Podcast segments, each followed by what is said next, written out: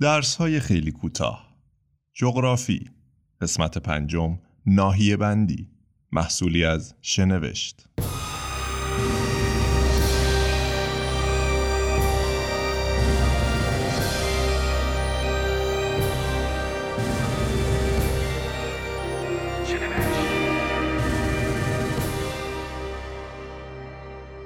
هر جایی از کره زمین ویژگی های جغرافیایی خاص خودش را داراست و نوعی پیوستگی و هماهنگی میان پدیده ها و اجزایش وجود دارد.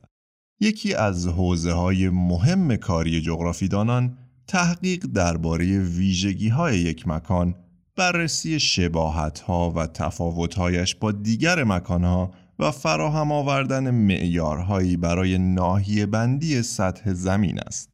بنابراین ناحیه یکی از مفاهیم کلیدی در دانش جغرافی است. یکی از معیارهایی که در دانش جغرافی برای تقسیم مناطق به کار می رود وحدت یابی است یعنی یافتن یک یا چند خصوصیت عام و همگون در هر منطقه که آن ناحیه را یک پارچه و از سایر نواحی پیرامون خود متمایز می کند. یکی از انواع طبقه بندی مناطق تقسیم نواحی به دو گروه نواحی طبیعی و نواحی انسانی است. آب و هوا، خاک، پوشش گیاهی، ناهمواری ها و مانند آن از جمله معیارهای طبیعی ناحیه بندی است. معیارهای مربوط به عوامل انسانی مواردی است از قبیل جمعیت، ترکیب قومیتی، دین، زبان، فرهنگ نوع فعالیت های اقتصادی و نظایر آن از این معیارها مثلا گونه های فعالیت های اقتصادی، گروه های قومی و نژادی و گیاهان طبیعی برای مرتب سازی و نشان دادن تغییرات مناطق روی نقشه و اینفوگرافیک ها نیز استفاده می شود. ویژگی های هر منطقه به مرور زمان تغییر می کنند.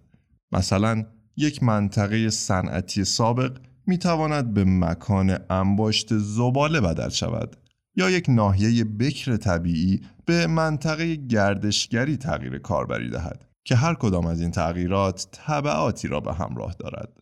ساکنان مناطق گوناگون از طرق مختلفی همچون سیستم های رودخانه‌ای، راه های ترابری و تجارت به یکدیگر متصل می شوند.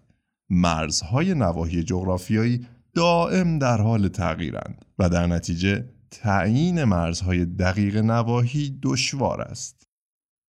کانون منطقه یکی از مفاهیمی است که در ناحیه بندی به کار می رود.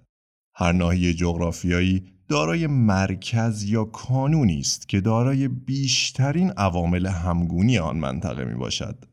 هرچه از کانون یک منطقه فاصله بگیریم و به سمت مرزهایش برویم کم کم مشخصه های عام آن ناحیه رنگ میبازند تا ناپدید شوند.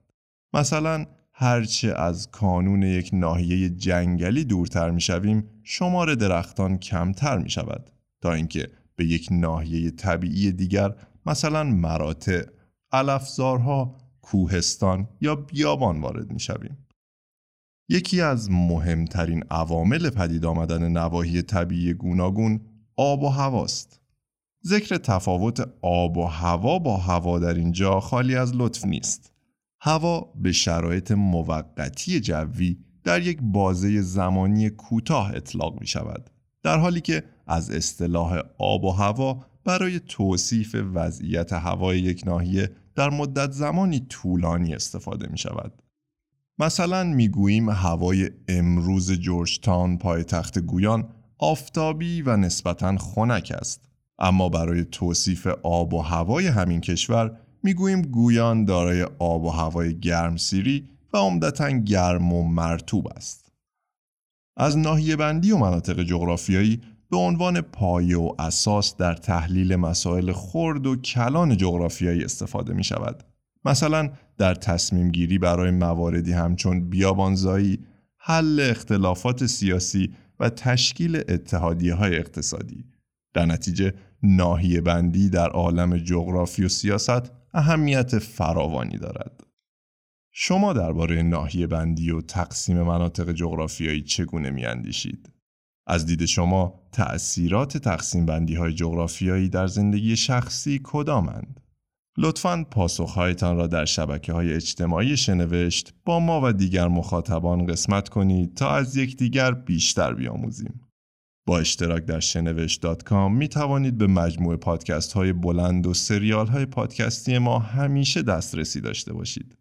در قسمت آینده با زیستگاه های انسانی بیشتر آشنا خواهیم شد. قسمت پنجم جغرافی از سلسله درس های خیلی کوتاه را در اینجا به پایان می‌بریم. تا قسمتی دیگر پیروز و تندرست باشید.